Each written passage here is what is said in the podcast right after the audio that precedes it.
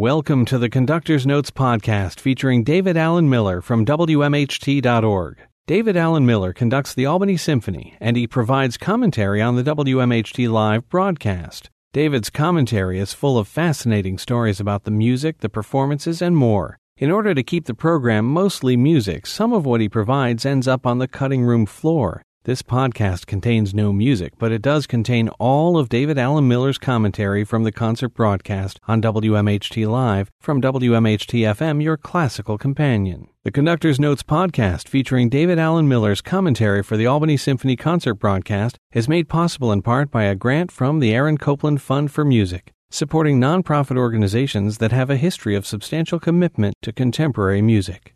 I wanted this opening concert of my 25th anniversary season to really reflect my passionate interests in music. And so I wanted to program pieces that each had a special meaning to me, pieces that I love to play and love to share with our Capital Region audience. So I've had a long time fascination with Sibelius's Fifth Symphony, and the Ravel Piano Concerto is one of my absolute favorite pieces, one of the most purely beautiful of all works. So in planning the opening program, knowing that I wanted to present those two pieces, I cast about for a piece that would complement them well, but that would be a, a new work, ideally by a young up and coming composer. And I found just the thing I was looking for. A few years ago, on our American Music Festival, the Albany Symphony's Dogs of Desire, our new music ensemble, and I presented uh, the world premiere of a new piece that we had commissioned by a young Indian American composer named Reena Esmail. Reena was just at that time in uh, the spring of 2014 graduating from the, the doctoral program at Yale, one of the most famous and justly celebrated composition programs in the country and the world. And uh, I'd heard a little bit of her music and found it quite fascinating, even though she's born and raised in Los Angeles, and all of her early study as a pianist was in the Western classical tradition. Uh, she's developed a, a really deep interest and connection to her Indian ancestry and has begun to make a deep study of Hindustani music, uh, northern Indian music, even has gone so far as to take regular Hindustani vocal technique lessons with a, a great singer out on the West Coast, and really immerse herself in that music. And so her, her recent pieces, starting in 2014 or, or a little before that, uh, and continuing to today, have really involved themselves very much with the challenge of combining Indian classical music, this Hindustani music, with Western music. So uh, we'd had such a good experience with her in 2014, and she wrote a fabulous kind of piece that really did connect Indian music with Western music. Uh, that I, I, invited her this season to become our Mellon-funded composer educator partner. That means we play an existing piece at the beginning of the season, we commission a major piece at the end of the season, and in between, Reena makes a number of visits to our community where she'll be working with two elementary schools in our Albany Symphony district on a project involving fifth and sixth graders and really putting composition in their hands, teaching them how to be composers or creators of music. So uh, we're going to be seeing a lot of her this year, and that's very exciting. She's a very erudite, interesting, eloquent kind of person, very, very smart, and uh, really a lot of fun. And uh, so I asked her what pieces she might have that might be appropriate to open the season, she sent me this piece, Aria, for Hindustani soprano and orchestra. It was uh, her, her last big piece that she wrote while still a student at Yale, so it's uh, a few years old, but she had um, decided to feature this very specific and beautiful Hindustani vocal technical world and see if there was a way that she might be able to merge a great female vocalist from that tradition with our Western orchestra the challenge, probably the most significant challenge she faced, is that in this tradition of, of Indian classical music, the music is really never written down. It's entirely orally passed from singer to singer, from performer to performer. And the songs, the rags, or I guess we used to call ragas, the rags can tend to be very extensive pieces, can even last 30 minutes or an hour for one melodic structure. Uh, and what happens is that the, the general bones of the structure are sort of passed down, and then the specific artist's artistry is judged on how she, in this case, improvises around those fixed ideas. But so as you can imagine, the challenge for Reena was uh, creating a piece for orchestra, which really only wants notated music. We're not very comfortable improvising, and then featuring this rather improvisatory singer who's not really used to reading music the way we are. So uh, she turned for our performance to a, a spectacular uh, Hindustani vocalist who happens currently to live in San Diego, California, but only came here three three years ago from India, where she trained with the greatest Hindustani singer. And the young singer's name is Saili Oak. Uh, she is, in fact, Reena's vocal teacher, uh, and she's a, a, phenomenal artist. And so, in this piece, aria, it features, it's about a 12 minute piece. It features actually two very celebrated rags from the, the Hindustani tradition. And those are woven, the materials of those rags are woven inside and into the orchestra. And the orchestra takes the melodic material that is sort of improvised by the singer and then amplifies it and explores it and sort of meets, meets it in various fascinating ways. The opening is, is rather slow and beautiful and introspective. And uh, Saili had to understand from Reena and from me how to enter in the right place. But once she enters with her various points of beginnings, she's then rather free, and the orchestra sort of joins her in, in very elegant ways at, at various points. Uh, and then the second half, very complicated to put together, is a much faster section, a different rag that's very lively and, and really features these incredible scales from the singer uh, that she has to begin at precisely the right moment. In fact, uh, as we were working on it, Reena sort of renotated her part, uh, Saili's part, the singer's part, so that she would have a, a better idea of exactly where at each point in the beginnings of her runs she would start. She did a beautiful job, and the piece is very atmospheric and beautiful. And I'm, I'm particularly proud of the way it segues most beautifully into Ravel's piano concerto. Ravel, of course, a great, passionate follower of, of Eastern music, not necessarily Indian as much as, as Asian kinds of music. But there's a sort of purity and beauty to Reena's piece that is very similar in a way to the Ravel. And it turned out, much to my surprise, although I hadn't known this when I programmed the, the concert, that Ravel is one of Reena Esmail's absolute favorite composers.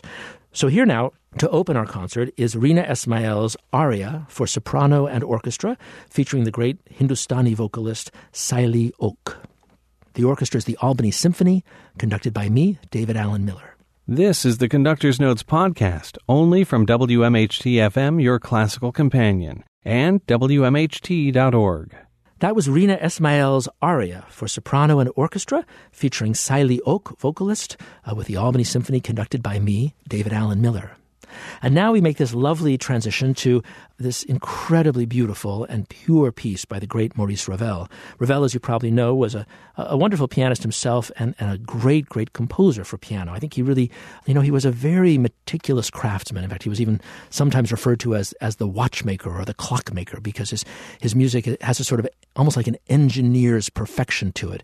It's extremely, I find, emotionally rich, but in a, a very detached, pure kind of way. And in a way, to me, maybe that certain Mozart pieces are, that they're so purely etched that they seem almost beyond human creation because they're so purely perfect.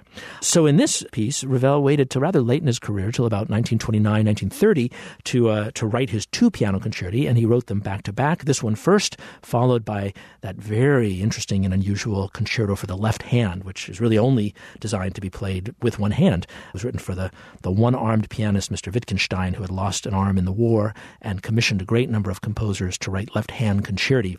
But the concerto at hand here is the first of the two concertos. This is the one for two hands, in fact. And uh, it's in G major, a very bright key. And it's largely influenced, and I think you can really hear this in our performance, and I think in any performance of the piece. It's greatly influenced by a trip that Ravel made to the United States, I think in 1927. He came here, he came to New York, he spent a good bit of time here uh, meeting people like George Gershwin, for whom he had a great respect and admiration. He knew the Rhapsody in Blue quite well, and, and even touring Harlem and visiting visiting the jazz clubs. He was quite uh, captivated, as so many people in Europe during the 20s and 30s, by our newfangled American jazz music and, and really came to love it.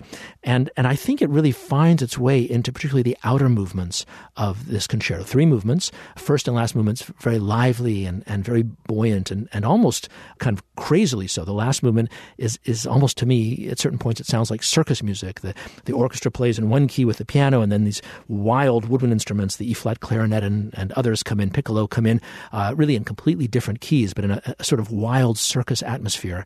The first movement, very orchestrally uh, virtuosic. The, the wind instruments, the trumpet, the piccolo uh, are asked, the clarinets are asked to do very, very challenging things. These are, are passages in these movements, particularly the first movement, that appear on every single orchestral audition. Whenever a, a trumpet player auditions for a symphony orchestra, he or she is asked to play certain excerpts from this movement because it's so virtuosic. So wonderfully buoyant, rather brief outer movements and very jazzy with the most beautiful slow movement, I think, in, in all of creation.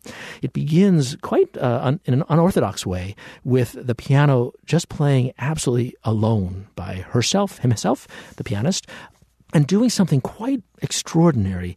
You'll notice as you're listening to this opening of the second movement, the left hand, it almost sounds like a waltz. You hear this chum, chum, chum, boom, chum, chum, boom, chum. It's notated in 6 8, but you really feel one, two, three, one, two. Meanwhile, the melody in the right hand doesn't feel it's in that kind of waltz idea. It's in a much more extended, distended sort of three four ba da da da dum boom.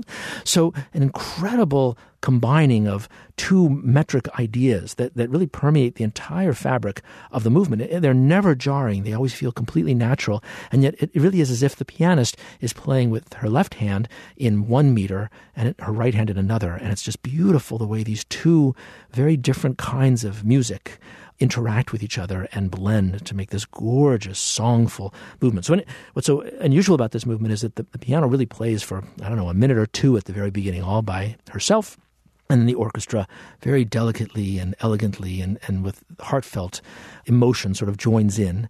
The music never gets too crazy. Uh, it just gets more and more beautiful as the movement goes. And then there's a return, at which point the English horn, the cor anglais, that member of the oboe family, a larger cousin of the oboe, uh, takes over the tune from the very opening from the piano. And there's a very extensive and very beautiful English horn solo. Uh, again, one of the most famous excerpts in the entire English horn repertoire and appears on every single uh, orchestral audition for English horn.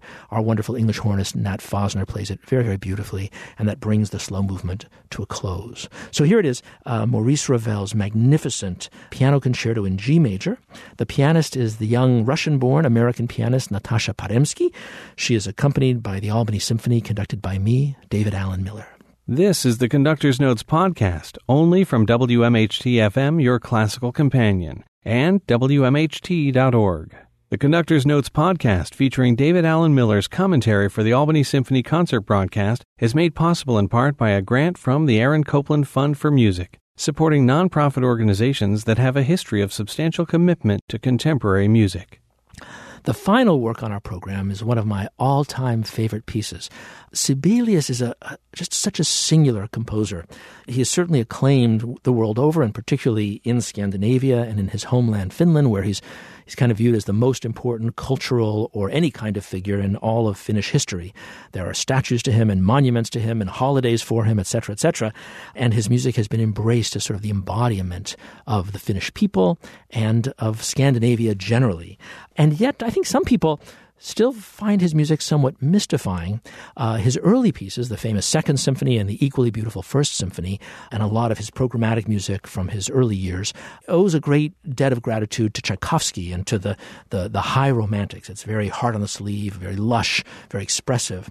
But Sibelius, as he evolved and developed through his, his long, rich life, really wrestled because he was writing around the turn of the 20th century and into the 20th century with the questions of, of modernity and of modern music. And he was aware as he got older in, in the early 1900s uh, of Schoenberg's work and of Stravinsky's work and Bartok and such. And he really, like so many composers of the day, wrestled with the question of, you know, how modern should or could his music be and what exactly did he want to write. So as his career evolved, his music became ever more focused and, dare I say, spare in a certain way, and less sort of hyper romantic and more tightly argued structural in a sort of Beethovenian way. He was he was captivated by the idea of how to take a motive or an idea and build a whole gigantic structure out of it, something that Beethoven, as we know, did remarkably well. And uh, Sibelius was consumed with that. And in a certain way, I've always felt that you know he wrote and wrote and wrote, and in each piece he he got closer to his ideal of not saying anything extraneous, not having extraneous gestures or, or extravagant extra things in his music, to the point where by the, the end of his career, his Seventh Symphony and his last great tone poem, Tapiola, he had kind of condensed his utterances down to such an essence that he basically, in sort of mid late late middle age, ceased composing. I don't think he was yet sixty years old, and for the last well, he was just about sixty years old, and for the last thirty years of his life, he he never really composed, or certainly never presented or published a single other work. Uh, so kind of a fascinating career for him, and I think maybe in a certain way it was because he felt that he had, you know, gotten to the point he wanted to get to with his music.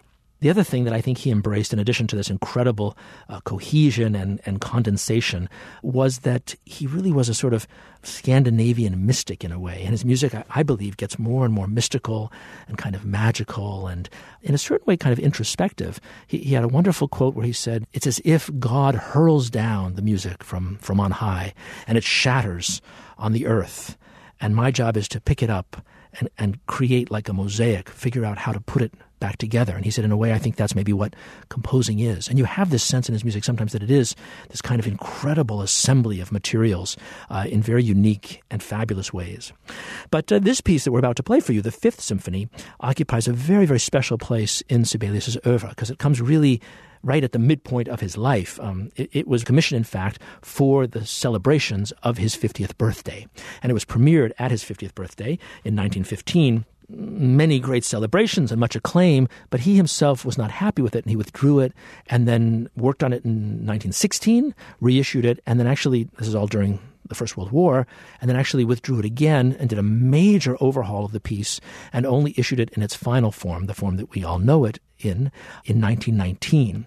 And he made really profound changes to the piece. He dramatically shortened the second movement and changed the finale. But the most dramatic change he made was the piece was originally in four movements, and he decided to actually combine the first and the second movements into one kind of big super movement. So originally there was a, a rather broad first movement and then a scherzo, a fast second movement. And he, I guess, discovered that the materials were so shared that he could actually segue directly from the middle part of the first movement, the end of the development section essentially, before where he normally would have a recapitulation or a return of the opening material, directly in to the scherzo. And I must say that this gives this whole first movement, which is a rather long piece, 15 minutes or so, it gives it incredible drama and scope and propulsion. So it's a very exciting first movement to me, uh, the music, particularly from the very beginning, from the opening horn call that the four horns make to the very end, uh, is just the most magical and and naturalistic music I know. I feel like I'm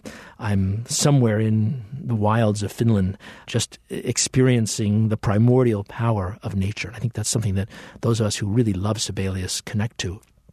The other thing to know about this piece, which really informs the whole the whole thing, and, and, again is something that Sibelius was very interested in and very proud of and worked very hard on, is that it, it is inspired, and as to whether it was inspired initially or during the process of the composition, by an experience that Sibelius had with nature. He, he had a beautiful country house on a lake outside of Helsinki, and uh, one day he, as he was working on this piece, he walked out and he writes in a letter or in his diary, he writes, uh, "I was standing by the lake and sixteen." Gorgeous swans passed overhead. And then he goes into a long discussion about what the sound of the swans is like. And he says something about, you know, it was such a magical moment. God's great majesty revealed the finale of the Fifth Symphony. And so what he does in the piece is he's basically transformed the swan call into a trumpet call, which is kind of unveiled just at the very end of the piece. Bum, bum, bum, bum, bum, bum, bum, bum, bum, bum, bum, bum. This rolling theme.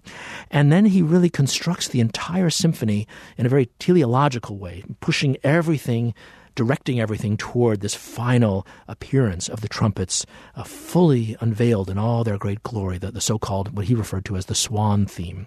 And so listen as it, as it progresses at how we seem, much like in the second symphony, you know, the, we begin to get sort of suggestions of the great theme of the last movement. But it, by the time we arrive there at the great last peroration, it's as if we've already lived with that idea. So, one of the great, great symphonies of the early 20th century, in its final version, this is Sibelius' Symphony Number Five in E flat major. It's played by the Albany Symphony, conducted by me, David Allen Miller. Thanks for listening to the Conductor's Notes podcast featuring David Allen Miller of the Albany Symphony Orchestra from WMHT FM, your classical companion, and WMHT.org.